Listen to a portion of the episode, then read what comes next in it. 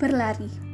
1 Korintus 9 ayat 24 Tidak tahukah kamu bahwa dalam gelanggang pertandingan semua peserta turut berlari? Tetapi hanya satu orang saja yang mendapat hadiah. Karena itu larilah begitu rupa sehingga kamu memperolehnya. Dalam surat 1 Korintus 9 ayat 24 Rasul Paulus menganalogikan kehidupan orang percaya sebagai orang yang berada dalam gelanggang pertandingan, bukan sebagai penonton ataupun wasit, maupun panitia atau wartawan, tetapi sebagai peserta.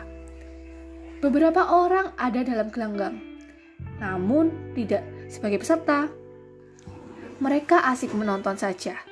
Ada yang memuji, ada yang mencela para pelari, Beberapa orang ingin tampil sebagai wasit yang menentukan dan menjatuhkan hukuman atas kesalahan seorang peserta. Ada yang hanya sibuk memotret saja, ada juga yang sibuk sebagai panitia yang tidak pernah berlari dan tak pernah sampai ke mana pun.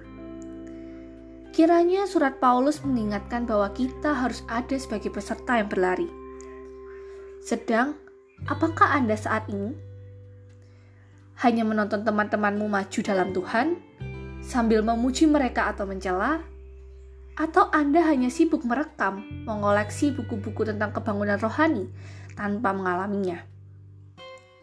Atau Anda hanya sibuk dengan pengurus sebuah pelayanan, tapi tak pernah mencapai apa yang dicapai oleh orang-orang yang Anda layani? Bagaimana untuk dapat menjadi peserta yang baik?